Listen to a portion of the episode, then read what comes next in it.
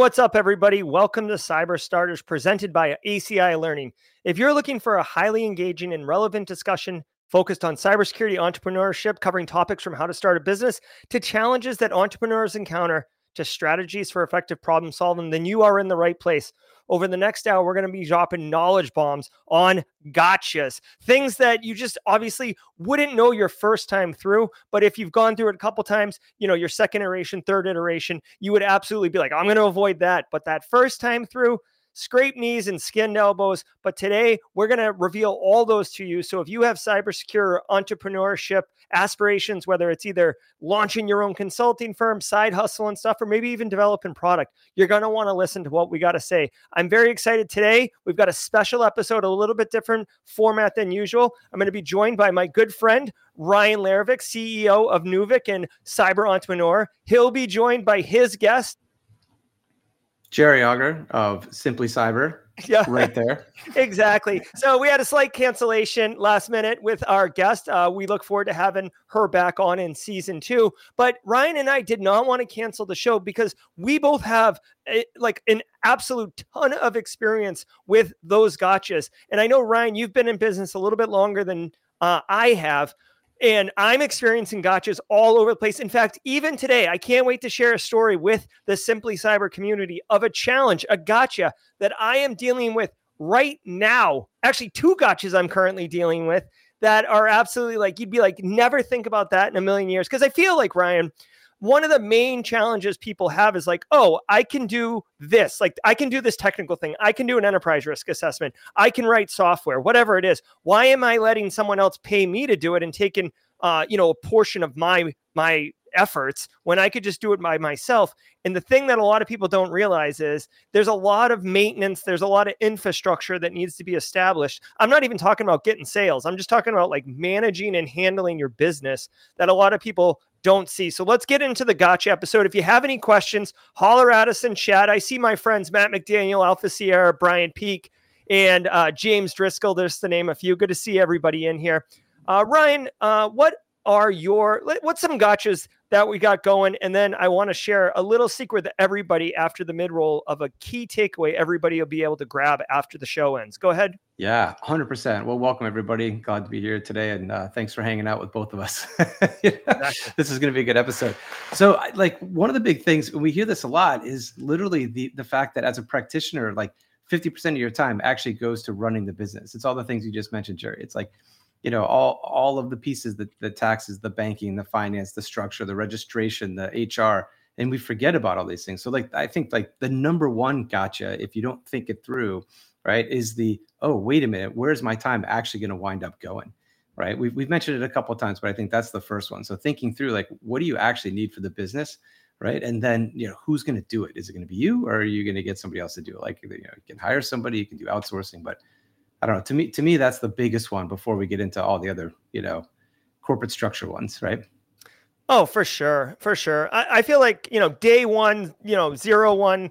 If you're gonna start the business, uh, one one gotcha. Uh, fortunately, this didn't get me, but I could see where it, it would be slippery for someone to easily fall to it. Is going out and and, and basically starting uh, a new bank account for checking uh, for your business and really separating those two things um, like your personal and your financial. You got to get a business. I mean, your personal and your business. You got to get a business credit card. You got to get a business checking account. A lot of people are like, "Oh, like, hey, don't worry, I'll co- I'll I'll cover this lunch," and they're paid with their personal credit card, and then just like you know ex- dis- d- do a distribution to themselves and the bookkeeping gets really janky and it that's quite frankly how you can not intentionally commit fraud but be committing fraud uh, accidentally yeah, precisely. Like so, one of the tricks there has always been the you know exactly that: set up your own account, but also set up your own chart of accounts and bookkeeping. Mm-hmm. Right, because you're right. Like you jump in with these great intentions, but then all of a sudden you're like, "Wait a minute, hang on, what was that for?" And now you're in trouble with either your true expenses for your company, right, which which impacts your profitability, of course, right? Because mm-hmm. you got P and L. This is the loss side. You can push you down the loss side, or or overinflate your profit right? Um, but without an actual accounting system to account for that, and then a you know a banking system to support it, it makes it cleaner. And that's a big gotcha because, like you say, you can get so far down the road that all of a sudden, you forget where you know where you expensed what or what true expenses exist or over expense personally and not account for it in the business. The next thing you know, you know, there, there's implications across the board. Yeah, 100, 100%. Uh, another thing that, you know, I guess uh, take it or leave it um, is around uh, your your your business name, right? Like now, I don't think you need to put so much stock into this, but I do think people, you know, should put some some level of effort into what they're doing. For for me, uh, Ryan, um, and a lot of you simply cyber community members uh, may not know this, but like my official business, my legal business entity is not simply cyber. That simply cyber was a YouTube channel I started that evolved into all these opportunities and business. And um, I, you know, so I officially, so this is a fun thing that I learned. I officially emailed myself as the CEO of my company to myself and said in writing that effective immediately, Simply Cyber is the marketing department of my business um, and make that official. So like something as stupid as that, um, you know, you do that so you can clearly say that like, oh, I'm not doing business as a separate business and running two businesses under one umbrella for you know tax purposes and fraud, you know, evasion and stuff like that. So um, so but I, when I created my business name, uh, in you you could tell us how you came up with Neuvik. But when I started my business name, I thought, okay, like I live near the coast, I like infosec um, and I, I want it to be kind of uh, generic. So like you're not. I, I feel like if you name your business like, um, I don't know, like you know the greater Greater Atlanta, you know, uh, financial markets expert fund or you know what I mean? Like I feel like if you if you paint paint it so specific, then you kind of eliminate yourself from being able to like grow into other markets or be able to market effectively because people are like, oh, I don't want to do business with you because like we're in California and you're like, you know, greater Toledo, whatever. It's like you don't sound like you you you matter. I don't know. What do you think about naming a business? Naming a business matters, but I want to know if you responded to yourself in that email. when you sent yourself the email saying this is it, did you respond? I don't know. We need to negotiate this. Yeah, we need to talk about this. No, I think I just I think I just replied approved. That's yeah, right. yeah sounds great. Check. Yeah. No, this is this is branding. Right. What you're talking about right now is just the brand. And there's there's two major things that always matter there. One, is it unique? Like, is it unique to you? Because this gets into your business structure. Like, are you going to expand, right? Statewide, US wide, globally, right, into different parts of the world potentially, right? And it, it, can you own that name and, and operate in those others? Or are you looking to sort of, what's your exit? Like, are you looking to just build sort of a, a piece that fits into another? Well, that's this is what your brand stands for, right? At, at a certain point. And if you pick a name that already exists, like one, you're gonna have a tough time. Uh, you know, you might have some conflict down the road. If you pick one that is unique, well, then it's up to you to define what that looks like in, in the market. And that's, you know, so I think when it comes to the name, right, it, it's really important to sit through and, and, and, get in the mindset right away of like, where, where could this go? And what mm-hmm. do we want to name it? And then which which people are getting really good at. I'm seeing some really cool names out there, right? Um, they've evolved over the years, but the neat thing is like they all uniquely stack on each other. And then of course like that particular name can be used somewhere else. And then you can you know then you get into brand protection and things like that uh, once you're going forward. Yeah and but, but one thing i would love to share with um, everybody who's in chat listening and um, and and Lawi committee over on linkedin i want to we'll answer your question in just a minute here. But one thing i want people to, to to know is that you shouldn't let perfection get in the way of progress. I see a lot of people who are like oh, like I want to get the branding just like you haven't even opened your doors. Like, oh, I want to get the branding just right. Ooh, I got to come up with a cool tagline. Ooh, I got to get a cool logo. And you know, by the time you get everything perfect, you know, opportunities passed you by, or the market has shifted, or you've you're you you like you're out of money and you can't you can't um, justify now working on building a business. So, uh, you know, and to, to give my own personal uh, stories here, like obviously my business is named something else, not Simply Cyber. Um, then I started going with Simply Cyber. That's kind of like what is more known. I wanted to get, I had a kind of logo that I made myself on Canva. Then I paid someone on Fiverr to build this Simply Cyber logo, which you can also see in the corner over there. And this has been the brand and the naming and the logo, and I've loved it for a while.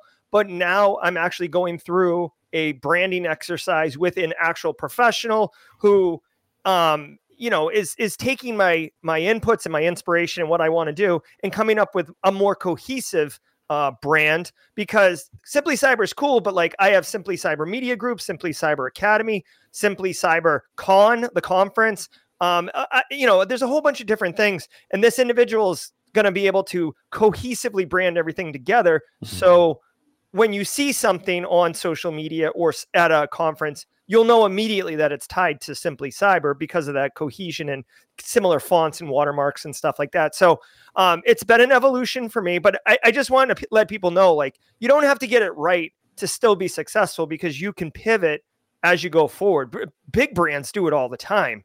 Um, like let's not forget Coke invented new Coke and that blew up in their face. Uh, right. And they were able to recover from that. Yeah. Or even the Chevy Nova when they launched in uh in uh, was it Mexico, right? And and in those who speak Spanish, like Nova means no go. Yeah, yeah. you launch a car that says no go. Like you can get the brand really wrong before you even start. Um, but there's this great scene in what was it, the Social Network, when Jesse Eisenberg and JT are sitting down with each other, like he just got introduced to, you know, Justin Timberlake and and and um, as you know playing the role he's playing, and he says, "Look," he goes, he, you know, he added that one piece of like drop the and just make it Facebook because mm-hmm. like you don't know what it is yet. And and uh, granted we know the story there right? And that's not the point but the point is like you don't have to get it right right away. You just have to make a clean easy simple name that will become something that you can stand behind. And that's where your brand is. It's absolutely an evolution. And you don't know what it's going to be yet because you don't know what twists and turns you're going to see. But the key is to sort of think through that right off the bat right and don't pick a swift, easy one that you know might offend people. You kind of think it through and be like, all right, what, what, where, where might this land? And you kind of create a pathway there. Because if you get it wrong, you know, it's, it, you know, it can, it can stop the business a lot, you know, a lot faster than a good brand can uh, elevate what you're trying to accomplish. Yeah, and and just the final thing I'll say on this is like people aren't going to decide. They might remember you because of your branding, but they're like that if you are delivering, you could have the coolest branding in the world, and if you deliver a suck product, whether it's suck service or suck product, no one's gonna care. Like they're gonna be like, oh, that that's a cool. I remember how cool they looked, but their product sucked, right? So, I mean, I, I personally have been told like, oh, it doesn't really matter what you make the logo look like, Jerry. Like people show up because of you know because of you because of the community because of the content because of the impact so i feel like just a key takeaway for everyone is you should really focus on delivery.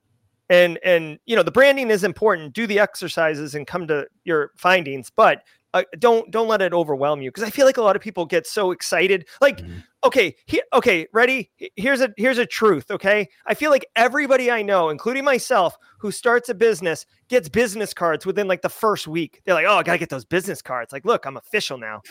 and like then you just sit on them because you don't you don't have anywhere to go with these business cards. Did you get business cards when you first got going?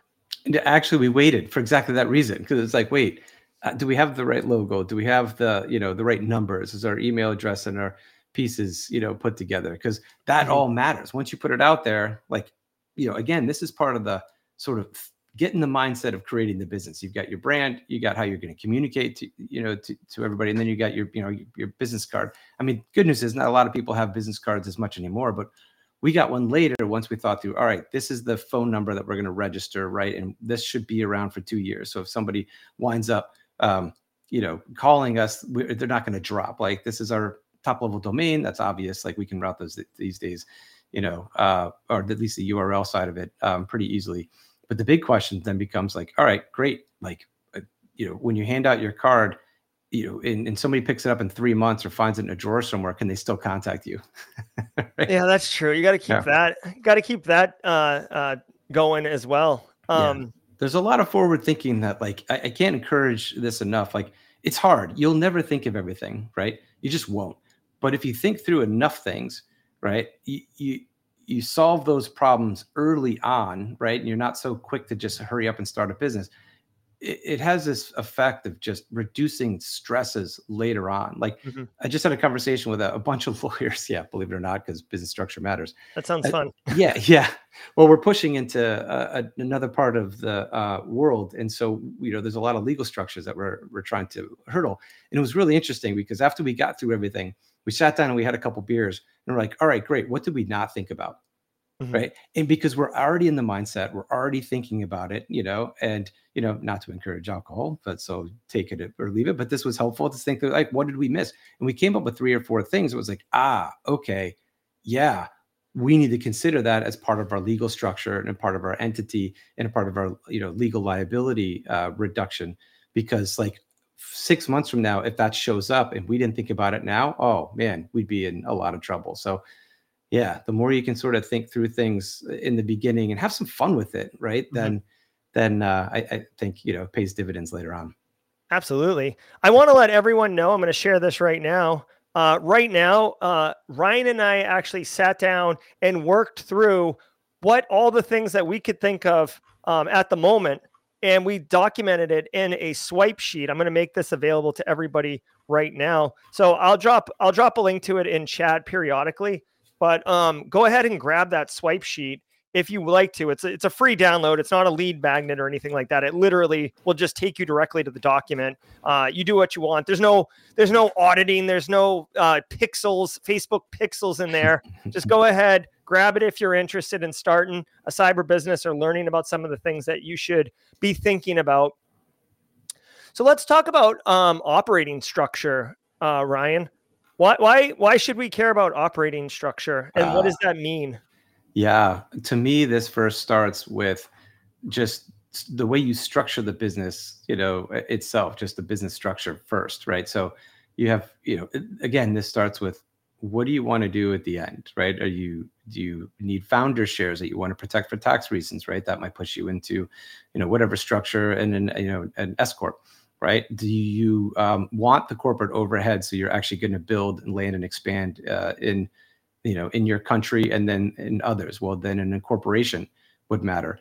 And how you begin the overarching structure then influences the actual operating structure of the company. They don't have to be; they can be mutually exclusive. But in order to support what you're trying to achieve and the way you formally structure the business for tax reasons and country reasons, right?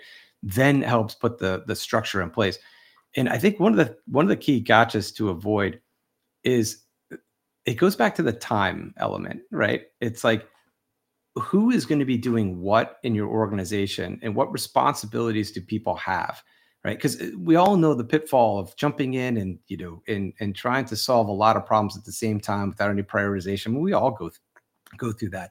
But the bigger challenge is if you're clear up front with what individual or, or role has what responsibilities and what's the overall expectation and structure it that way now you can look at it and say oh we actually need like a marketing officer to do these particular things because the people we're going to ask for sales are going to need that to go and they don't we don't expect sales to do it right? So in our sales department right our sales individuals we want to incentivize them to continue to fill the pipeline or sell the product or sell the service. So we don't want them busy you know creating marketing materials but they can feed it to the marketing team and if you think through those pieces you start to get things fleshed out in terms of you know sort of the tip of the spear from the communication side which is marketing and sales and the same goes for the back end structure right like who's going to do your taxes who's going to do your legal side you know do you have an in-house lawyer probably not in the beginning right very few people I won't go there. But very few people do, and very few people maybe may or may not. You want to consider that, right? But you know who do you outsource to? Can you trust them? And can they scale the way you want? And now the rest is the, the rest of the sandwich in between those two right? It's the it's you know who's who's you know how are you making decisions in the company right? Do you have a chief you know sort of a ceo and he or she's sitting in that spot to actually make the final decisions? Or are you more collaborative you're like you're a partnership model where people are taking different sides. Like these are the things that matter and then of course your operations and piece fall into it. So there's a lot of good resources out there for these things, but it's worth thinking through because the business sort of operating structure, and Jerry, I'm interested in your thoughts here in a second. Like mm-hmm. the business operating structure becomes the scaffolding in which your company's going to grow. right? And if you think about it like scaffolding, that means you can hire really good people to come in and take parts of the, the pieces that the scaffolding is already there, right? And grow that, and the structure is already there versus trying to bolt on things later. I don't know, Jerry, have you had that experience at all? Uh, so I do not, but what's interesting, and this is a real special, uh, just happens to be serendipity. Ryan is uh, the founder and CEO of a cyber startup that has fa- um, faculty, that has staff and employees, and you know a bigger, different type of business. I only have me for for all intents and purposes. Um, my my family is involved with the business, but that you know, so so when we talk about organizational structure, it's it's much more important for Ryan because you have other cooks in the kitchen, if you will, other players, other factors, other voices. Um, again, I'm I'm self-funded and I am, you know, kind of, you know, operating over here. Now, so I so I so operating or business structure doesn't matter as much. However, what I would say is for tax reasons and for legal reasons and for liability reasons, uh, for me being a um, LLC, like a S corp LLC, is the right way to do it for for all those different reasons. So I, I feel like it's really important to differentiate. There isn't like one path for hey cyber startup go do this. It really depends on what kind of business your business looks like. So, yeah. but I agree with uh, uh, in the fact of having scaffolding. So that's why I sent myself an email from the marketing to the CEO, even though it's all me. It's it. By the way, it seems ridiculous. Uh, another thing that I'll just share with everybody that's kind of silly so, one of the things, if you're going to be a legitimate business and you're going to have to demonstrate evidence that you're a legitimate business and not some jackwagon who's just moving money in a shell game to hide from um, the tax man, uh, one of the things you have to do is hold annual meetings. You have to hold annual business meetings. I have a special uh, notebook just for annual meetings, and every year I like I did it two weeks ago or three weeks ago in that chair right there. I sat down and I feel ridiculous doing it, but I'm like, all right, I'm calling this meeting to order. Like, are we all here? And I'm like, I'm here. And I like documented attendance. I was the secretary. I was also the chair. Um, and then I went through, and then I literally did do an exercise of did I accomplish 2023 goals? What are my goals for 2024? Uh, what what worked? What didn't work? I literally hold a, you know, executive meeting with myself. Uh, so even though it's a single person entity, I, I do feel like you have to execute it with a executive structure uh, uh, for lack of a better term in order to realize the things that way you can plug and play later on if you do need to add um, additional resources. Also having said that i do outsource a lot of stuff so like i don't do my finances i don't do my taxes i don't do um, my legal stuff like i have a lawyer right? So like I, I do have like chief counsel and chief financial officer and chief accounting officer but it's just different right yeah, you need a gavel for your meetings. So yes, I do. you can hand yes, them yes, around. I need like the, the, rubber one that like children have, like the ee, ee, ee. with the sound effects. That's the best. Yeah, because yeah, that's it, what makes it official. it really does. And just really quick, Brian, I want you to continue after this, but just to make everybody aware, uh, a resource that we've got here is this swipe sheet that documents all the getting started stuff. I've got a link in chat right now and it's free to download. There's no tracking, there's no give us your email, no nothing. This is literally this show and Ryan and I's vision for this is literally just to help others not make the same mistakes that we made or move faster into getting their business off the ground. Yeah. Uh, Ryan, please. No, there's a lot of issues there. But what I love about what you mentioned, and I uh, want to sort of pull this out a little bit, which the viewers are used to, is the artifacts right? Because mm-hmm. what's interesting, you don't know where you're going. So when you're going to structure it, like just having those artifacts um, in place are so helpful later on when you move into other states. Sometimes in the in the U.S. or you move into other countries or whatever the case is, just having those artifacts are helpful. Even if it is like, hey, here are the meeting minutes, you know, by myself, you know, from you know eight months ago. If yeah. somebody asks for it, you can create it and it's a little bit more authentic, which is interesting because what's flashing back in my head is like, yeah, documenting code, or if you're on the management side, writing policies. And like, no one does that, right? But the re- right, it's just one of the harder things, but it is so helpful to do, especially when you're in the mindset of it. It's just document, or at least creating a, a structure for it or, or or something that you can rely back to to know what the thinking was and where it was because what happens later uh, especially if you go to sell, right? Or even move into another country. Like again, you don't know where the future is going to hold. Maybe you do, right? There's a number of people that say, "Yep, I, I'm going to execute X, Y, Z in like two years." Fine, whatever that looks like.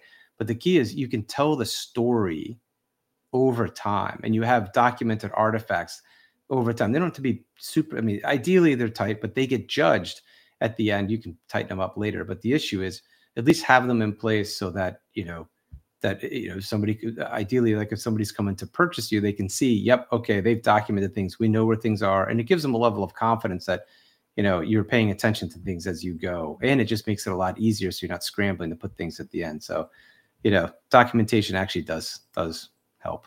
Yeah i mean i've heard it i mean again if your goal is to sell which a lot of businesses that is the goal mm-hmm. um, i mean i've seen business deals fall through because you know you you lift the hood and it's just a hot mess and the and the the acquirers like mm. oh jesus like if this is what i'm seeing just on the like on the first day like this is probably held together with bubble tape or bubble tape bubble gum and, in uh, and chewing tape chewing yes uh, yes it's all held together with a bunch of uh, you know puff so yeah. uh, you know anyways walk away from it so for yeah. sure but to that point this is so important because like look all right let's let's talk about it. here's a pitfall to avoid right when when you're getting started. This is a that is a that is probably the biggest gotcha because it costs you money. Pitfall to avoid is not having these things or to pull in what jerry was saying earlier like not having a separated bookkeeping right with a proper uh you know um with a proper credit right and debit right and cash flow right? So you can actually demonstrate the profit and loss of the company. Because here's the dirty little secret, right? When you go to sell, this is precisely where they look for the holes. Well, in a number of different areas, right? I mean, there's the market addressability and other things, but internally, if you don't have those things, right, you're only devaluing your company from the get-go. So it's one of those things that like if you can do it up front and just set the structure up front and be disciplined about it, and demonstrate you know you have good books and you've actually done appropriate p&l and you know and you've got a t- good cpa or a tax advisor that can help you with these things. Now you have less of a reason right for them to for the for the company to be devalued from a book you know book value standpoint than you would if um you know as jerry says held it together with uh, bubble tape and and uh, something else. Chewing, chewing tape yeah. chewing tape yeah so yeah. we got a couple of questions in chat. Actually, let let's keep talking, and all the questions in chat we'll do after the uh, the mid roll um, from from ACI Learning. But I'm I'm flagging all those. Uh, so let, let's talk about this for a second. We talked about documentation. You know, I have a journal that I use for officially for my annual meeting minutes. But I mean, also you've got to send email, you've got to collaborate, you've got to Zoom, if you will. So you do have to make an investment. Fortunately, software as a service has made it, uh, it quite easy and quite affordable to scale up quickly with kind of core uh, infrastructure applications. Ryan, what kind of you know email is like an obvious one, but what are some other like core infrastructure that people should be thinking about um, that that they may not be thinking about, frankly, because it's not obvious. Yeah, good one. I I think just your IT infrastructure really matters, right? Like, look if you're going to get started in a cyber business, you got to eat your own dog food. Mm-hmm. You have to have document control, right? You have to have information control. You have to have all of the things that you would expect your customer, you're either bringing to your customers or you would expect your customers to have, right? So that means, uh, you know, having a dedicated infrastructure that is just for the business right? That has the controls that you would expect. I mean, I'll leave it at that because that's a whole conversation in and of itself. But be disciplined about it, largely because this this gets back to the business structure, right? You're going to have employment contracts, you're going to have sales contracts, you're going to have money flow contracts. Like your critical items very quickly become, you know, the the if you hire people, you know, they're PII, and then all of a sudden, if you're given benefits, you know, then now you're dealing with HIPAA right? Mm-hmm. If if if you're on the sales side of it and you're dealing with credit cards, right? PCI is going to matter, right? And where you structure that and what you know, we have an international audience, right? Like, so what countries you're actually collecting this data and holding this data and processing this data in matters. And we, you know, for those not familiar with GDPR, like read it, right? For those not familiar with PCI compliance in the US, you know, get to know it. Uh, for hmm. those in the medical, you know, that may be selling to medical companies or uh, or product organizations or services organizations, right? If you start dealing with patient data, that's a whole different ballgame. So start to understand what's critical, and your IT infrastructure around that needs to consider the security around it, right? E- even at the earliest levels, even if you're a one-person sole proprietor LLC, like these are things that are going to matter, right? But hopefully, like we're in the cyber business, hopefully these are things that we would otherwise consider table stakes that we see small businesses not do those things early and later on have to help solve them, right? So we would think that a cyber community would think about those things, but sometimes we take it for granted and we don't. So uh, I would start considering what's critical and have that part of your infrastructure like right away. Absolutely. And after the break, I'll come back and give you what I think a couple core infrastructure pieces are that people aren't thinking about. And then we'll get to the questions in chat. We'll see you guys after the roll here.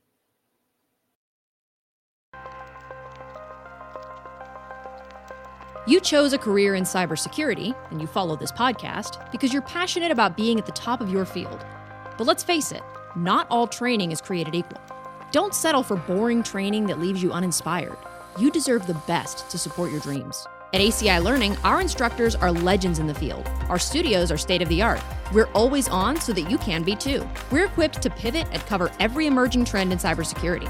Because in this fast paced industry, you need training that keeps up. But it's not just about the expertise. Our on demand video training is designed to be actually fun to watch. We believe learning should be exciting, not a chore. We offer training in every major vendor and certification. ACI Learning is on it, so you can be too. And don't just take our word for it. See what others are saying on Trustpilot real reviews from real professionals who have experienced our offerings firsthand. Choose ACI Learning because support for your cybersecurity career deserves nothing but the best. All right, welcome back to Cyber Starters. This is the gotcha episode. Ryan Leirvik and I, cyber entrepreneurs, we're dropping knowledge bombs about things that you may not think about that would be like a gotcha uh, the reason that this show came to be is because Ryan and I were talking about a concept that we could do just the two of us for a show. And I said, you know, if I was to start another business, there's so many mistakes I wouldn't make. I would move faster and I would move cleaner. It, because of just the mistakes and the lessons learned. I've been up and down the hill. I know where the rocks are. I know where the roots are. I'm still going to trip over some of them, of course, but it'll be a smoother uh, experience. So that's why this episode came from right before the commercial. We were talking about back end office tools. One that I'd really like to share with people. You do not need this day one, but I will tell you, um, it's it's I, I think it is a game changer uh, early on. Is uh, like an accounting software, and specifically, I'm going to call QuickBooks out. I did several different uh, like it, it I guess like bake offs, if you will, because I knew whatever uh, kind of accounting software I chose, I was going to end up being baked into it and vendor locked into it. And I wanted it to be good. So I, I experimented with a few. I ultimately ended up on QuickBooks, not the best option, but the one that I went with.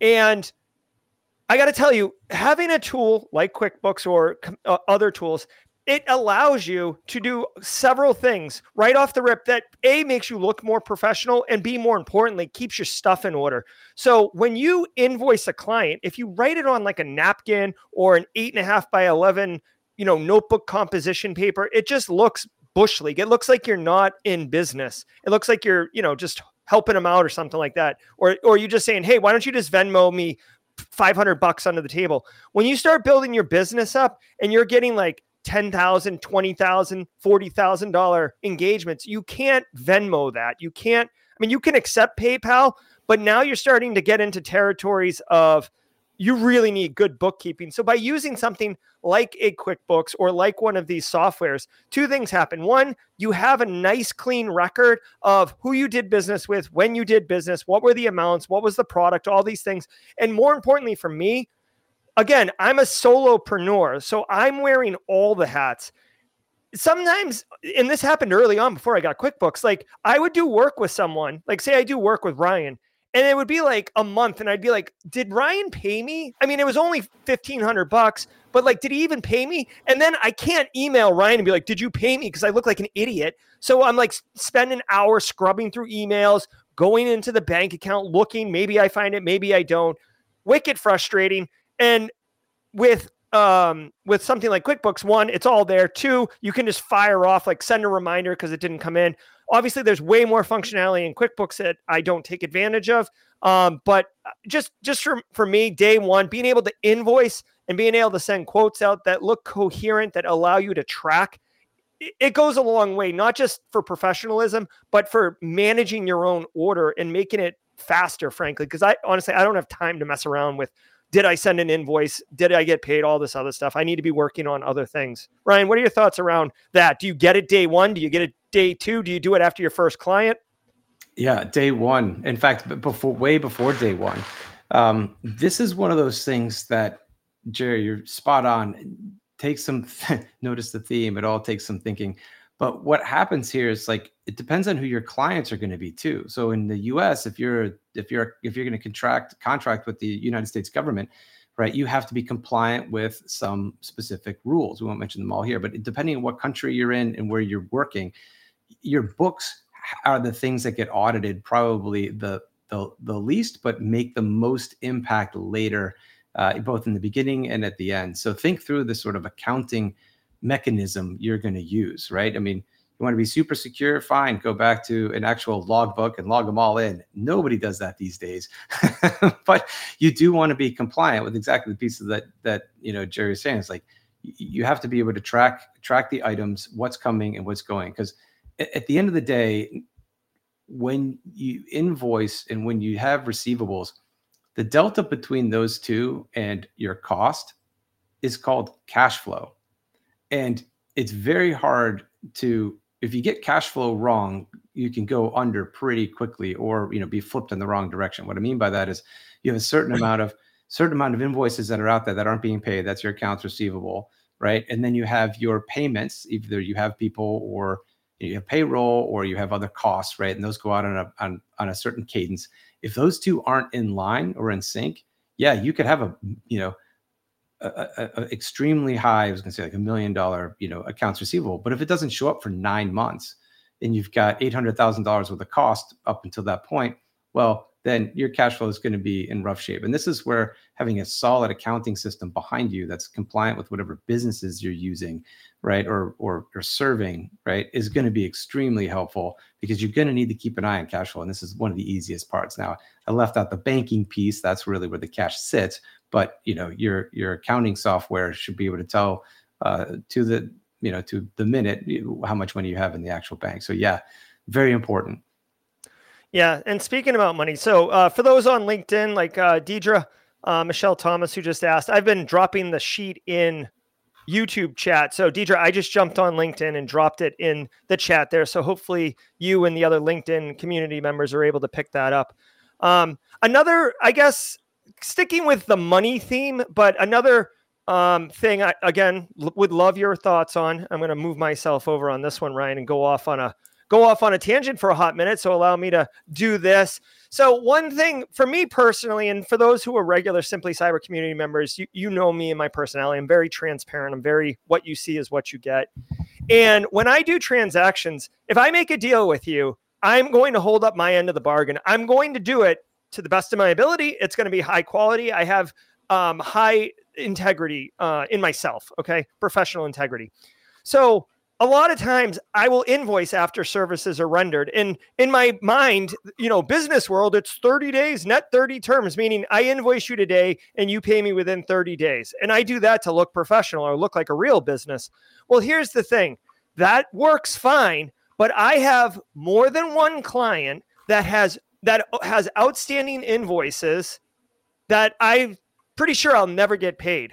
Right. So, so when we're talking about, you know, profit, revenue, income, um, cash flow, expenses versus uh, money coming into the business, one thing that I would caution you about, or put it in your contract that you're going to charge in advance, and then, you know, if something comes up, you have the integrity to re- re- refund those people, is maybe consider net net uh, like like net negative 15 terms. Like i put in your contract we i will sell you this and you will um, pay me before services are rendered. Now that's easier to say for a a services business or a um, you know, like for a product, SaaS product, I mean, obviously you sign up and you start paying immediately, but just I don't want anyone else to get burned where I have, you know, over 10 grand in outstanding invoices that I'm certain um, I'm not getting replies back from those businesses any longer about, hey, where's my money?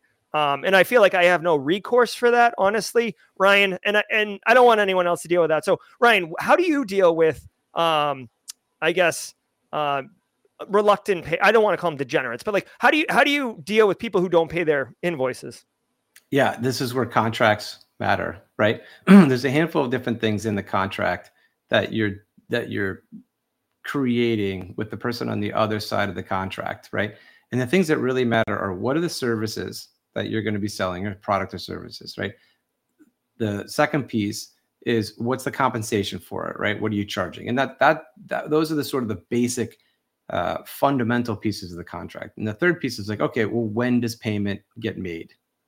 Right. So everything else, legal liability, all the pieces, you know, indemnification, all that piece, like we're not going to address those here. But the three core things from a services standpoint or from a product standpoint are those three. And that's where that's really what you're doing. I, I, you know, is just creating a contract that could be used in a legal course of action should the agreement go awry. And it's all going to fall back on those three. Well, what did you promise? Well, we promised this. Here's here's here's what's in the contract. Great. Well, when did you promise to compensate the person for it? Well, here's where it is. Okay, great. And when did you compensate? What when did you expect to compensate the person for? Right. Those are the those are the terms. And so it could be at contract signing, at net 30 days, net 50, net 100 doesn't, you know, th- this is what matters. So hopefully those are lined up beforehand and very clear so that when somebody on either side of that contract um, doesn't meet the needs of the contract you have either one you know professional recourse to go and say hey look these are the terms we subscribe to you know let's let's let's solve this quickly and if worst case right then you take legal action hopefully avoid legal action because we all know that costs money right so there's this magical delta between like well how much is it going to cost me to get X? So um, that's a tricky situation, Jerry. It always is. And if you can iron those out up front and and you know uh, quickly, that can help avoid the problem later on, right? I mean, yeah, that's one well, way to do it. And and I would also uh, just to put a a quick uh, follow up to that, you should spell out in your contract what state's jurisdiction any legal uh, recourse would take place in, right? Because mm-hmm. a lot of times, like uh, you know, I live in one state, they live in another state, and the contract gets executed, but it says all you know, all disagreements will be done in the state of California. And like now, now not only do you have costs for legal remedy, but you have to like you're trying to get paid and you have to fly to California if you don't live in California. You know what I mean? So like you got to be you got to be careful with that too. Um, so, anyways, I just don't want anyone else to get screwed. I feel like I feel like that's a really deep skinned knee. That's like that's like ooh, that might need stitches kind of skin knee.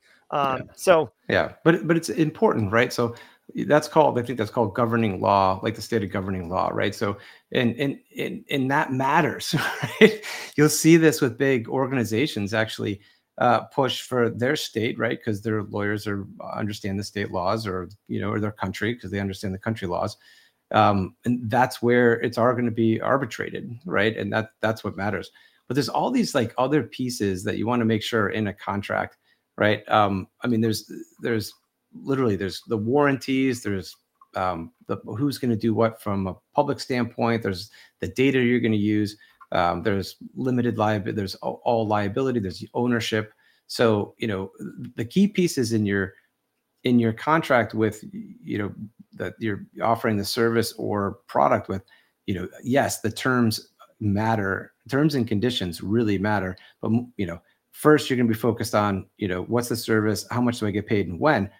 But then underneath that it's what happens if it breaks and there's you know you could have 17 18 25 different terms and conditions maybe even up to 50 depending on what you're selling and those, that's what matters because what you want to do is just protect you, yourself from a liability standpoint you know so that you can either collect if you need, or you're not help held uh, holding the bag if something goes wrong, right?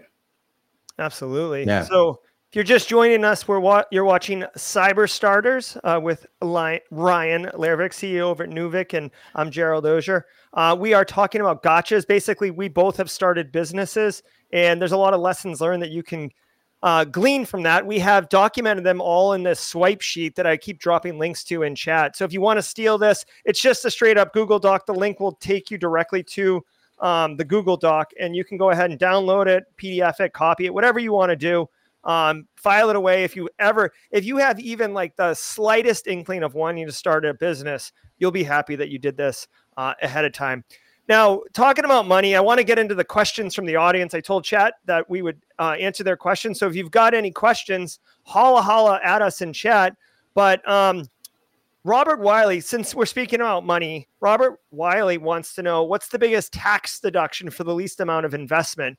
Uh, investment, I don't know if that means time investment or financial investment. Uh, but Ryan, um, you know, uh, this we're not lawyers, we're not CPAs. Mm-hmm. So as a qualifier for that, um, you know, I personally, I guess what I'll say is I'm aware of several tax deductions that businesses can take advantage of. I, am a little reluctant to kind of get into the particulars on my specific uh, business, but what I can tell you is there's a lot of like really great ones right off the rip. So you got your cell phone, your internet, obviously right off the rip you can lease your car uh, to your business. So like the private citizen Jerry Auger can lease the my my truck. I can lease my truck to my business as a lease vehicle. Um, you can lease your office space, and um, those are the big ones that I know about. Uh, and then obviously, you know, uh, travel, lodging, um, and meetings. You can have meetings uh, it, you know, you get 14 meetings a year under tax code. Um, you know, again, not a CPA lawyer that you can um, rent out a space for, and that's a tax deduction. Ryan, any thoughts around tax deductions? Yeah, get a, get a CPA early. Have that conversation right off the bat. Yeah, that yeah. you know what? That's probably. Like, I just yeah. I just gave a bunch of examples, but Ryan's right. Like, if you're going to do this correctly, legally, above board with all the appropriate documentation, you absolutely should get a uh, you know like basically a certified professional who can tell you those things and keep you keep you in line also I, if you are going to start getting into the business of tax deductions and these type of things and filing your corporate taxes right it, those are different than your personal taxes um, having that CPA not only is important to identify those tax deductions, but also how do you document them and how do you mm-hmm. file them? So at that point, uh, I would say, Robert Wiley, you definitely want to be doing your taxes through a business um, accountant. Um, so, yeah. Yeah. And Robert, I would also add your location matters. Mm-hmm. Right. So in the states, we have state, local, and federal taxes, right? All of them have, are have different tax structures largely to create incentives or disincentives for certain businesses to do work, right? Um, and so, you know, we know this with with the personal side as well.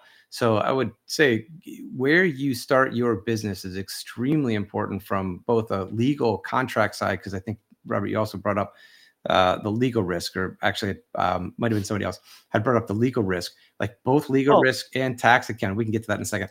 Yeah, but um, but that's a big one. Yeah, perfect. You're going right there. Awesome. But thanks for the segue, Tyler. perfect, Tyler. But the big key here is from the tax standpoint, just meet with a, a, a, a you know a certified person, a, tax advisor, and maybe look at one or two places to start your business because you know there can be to really truly answer your question, what I'm of like, what's the biggest investment uh, for the biggest payoff from a deduction standpoint? Time. Spend the time to find out where you actually should start the business, and it could save you up, you know, significant amount of taxes depending on where you where you uh, start your business, just simply by um, you know a different tax rate in a different location. So that's the way I might look at it. Yeah, and I mean, just to, I mean, literally, literally, there's a reason why most major companies are in Delaware. Not they're they're not working out of Delaware. They're just incorporated mm-hmm. in Delaware because Delaware has very favorable laws around that. Uh, but mm-hmm. as far as like for me personally, Tyler, my first few deals versus today, um, you know, my first few deals were smaller deals. Again, this is service versus product. My first few deals were smaller deals, but what I will say is, um, I, I, feel like I didn't take a lot of risk. Um, so small, small um, detail that I should pin on. So I started my business in 2016. My business was a consulting business exclusively. I educate my clients, I assess my clients, all these things. And so I had like errors and omission statements in my contract. Like I can't I can't find all the things, and there's no way I can secure you 100%. We all know that as cyber professionals. So if I come in and do an enterprise risk assessment and say you look good, and then the next day you get ransomware, you're not going to sue me. So like you know, I had very very um, squishy get out of jail type clauses in my contracts, and explain to my clients why I had those clauses there. Um, and then as far as risk from on financial side, um, I had a business checking account and all the money came in went directly into the business checking account. Now i had a very uh, fortunate situation where i had a full-time job and then the business was on the side. So i had an income that could facilitate my family needs my personal responsibilities all those things. So like i would just leave the money in the bank account and then when i got you know enough in there and had the time i went and got a cpa and said okay here's the current state. Like here's all this money. What do I do now? So I wasn't like dipping in and like, ooh, I'm going to buy myself the iPhone 15 or like, oh, you know, daddy needs a new uh, Ferrari or you know, like. Uh, but by the way, we're not buying Ferraris on what the money I was making early. So I'm I'm or or now, frankly. So uh, like, daddy needs a new um, Ford Fiesta, like with a five on the floor. Okay. So, anyways, uh, one other question came in, Ryan, that I wanted to get with. Uh, Lawi uh, committee asked earlier, this is a two parter. How can one start a cybersecurity foundation with ease if your aim is not to be a profit based business? So I guess the question is, Ryan, and I, I don't have any experience with this. I don't know if you do. Do you know if it's easier to start a nonprofit business and handle all that? Actually, I did start a nonprofit. Never mind. I, I have done that. So go ahead and. Well, let me ask you the question, Jerry. You started a nonprofit. What what do you think? right. So, okay. So it was very easy, and I'll explain why, Lobby. So, Simply CyberCon, uh, the conference that we ran last November and will continue to run uh, for years, um, is a nonprofit. So, it did generate revenue, um, but there's a company called Hackbank, and it's actually a nonprofit that's already established that allows uh, organizations like uh, Simply CyberCon that doesn't want to go through all the paperwork and, and trouble and taxes and reporting and all that to hook to them and become part of them as a nonprofit. So they take a portion of any revenue that's collected. They set up the bank account. They give you uh, like a, a credit card number that you can use. And basically, you outsource the entire nonprofit component. So you can go off and do your nonprofit mission without having to worry about any of the corporate infrastructure stuff. So that's a, pretty much a hack. Um, but you know, Ryan, if you got any experience, would love it. No, I think that's it. it. Setting up the business is largely the same. You just have to be a qualifier that it's not for profit, and you have to prove it. Uh, running the business uh, is is different. They're just they're just different uh, incentive structures for the business, quite frankly. Um, and so, and that has a whole host of implications. So, I think ease of uh, s- setting up the business it's it's largely the same. Keeping it in business is where the hard part comes in. Yeah, absolutely. Yeah. yeah. All right. So we've got. I just want to say we've got about six minutes, Ryan. I think you have a uh, a meeting directly after this. Is that accurate? I do. Yeah. All right. So we're gonna we're gonna keep it tight. I want to get to everyone's questions though. So um, if we can, let's let's ask these a little bit more yeah. rapid fire. And thanks fire. for everybody firing these questions out. Deidre Michael uh, Michelle Thomas, excuse me, over on LinkedIn wants to know what marketing channels were profitable during the beginning stage. Were you using all organic marketing, or did you pay advertising as well? Yeah, great question. So it, there's like the simple answer that I would say is like we all know how the sales goes in the first right in the first uh, couple months right it's friends family and then people you are not connected with so however you want to market quickly to the people that you're not connected with early on kind of throws a grappling hook, so to speak, out into that market and pulls it closer to you. So whatever channel that that is, that's you know wherever your purview is, I would say look out a little bit and just create a couple things and start talking to them through your network to then pull that forward. And if you've you know if you've got the capital and want to spend want to spend the expense, then you know hire a marketing team. Yeah. Um, okay. So 100%. I would say, you know, paid versus organic marketing. Again, this is like the perfect episode, Ryan, because our businesses are so different from like size and structure and everything that it really is giving kind of uh, diverse perspectives. So, you know, I never really did um, marketing i was more of a word of mouth. So like you know i do good work and then i hope they tell other people. I did find the consulting space to be a challenge. I still do consulting but it's more when people reach out to me um, and i'm not like i'm not really pushing it. Uh, as far as organic uh, versus paid what one thing i will say is that to ryan's point like in order to penetrate markets to move faster that's why you'd pay. Um, time is incredibly valuable and you can penetrate other markets over time.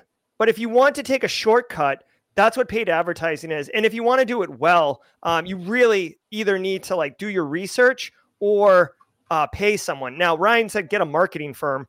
That that's a little um, rich for my blood. So, I mean, obviously Ryan's Ryan's over here uh, drinking out of uh, glass. Uh, I mean, uh, gold, uh, uh, not cauldrons, gold goblets uh, and I'm drinking out of a carpenter's mug. But but what I would say is um, you can get marketing help. ChatGPT can go a long way. Um, there's a ton of information on uh, YouTube on how to do you know organic marketing, SEO, stuff like that. So again, it really turns into what's your time worth because you can trade money for time by having you know paid and penetration and all that but um organic is you know you, you definitely want to be targeting the right people, which you might not be able to do with paid marketing. They might just spray it everywhere and then they're just taking your money. So you got to be careful.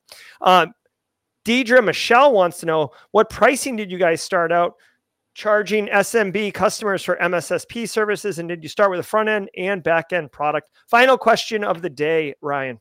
Yeah, pricing is the hard part, right? This is it. This is what it boils down to. Uh, I'm, you know, I kind of fall back on my economic roots and be like, pricing is the, the the point where supply and demand meet, right? And this is all the elasticity of pricing.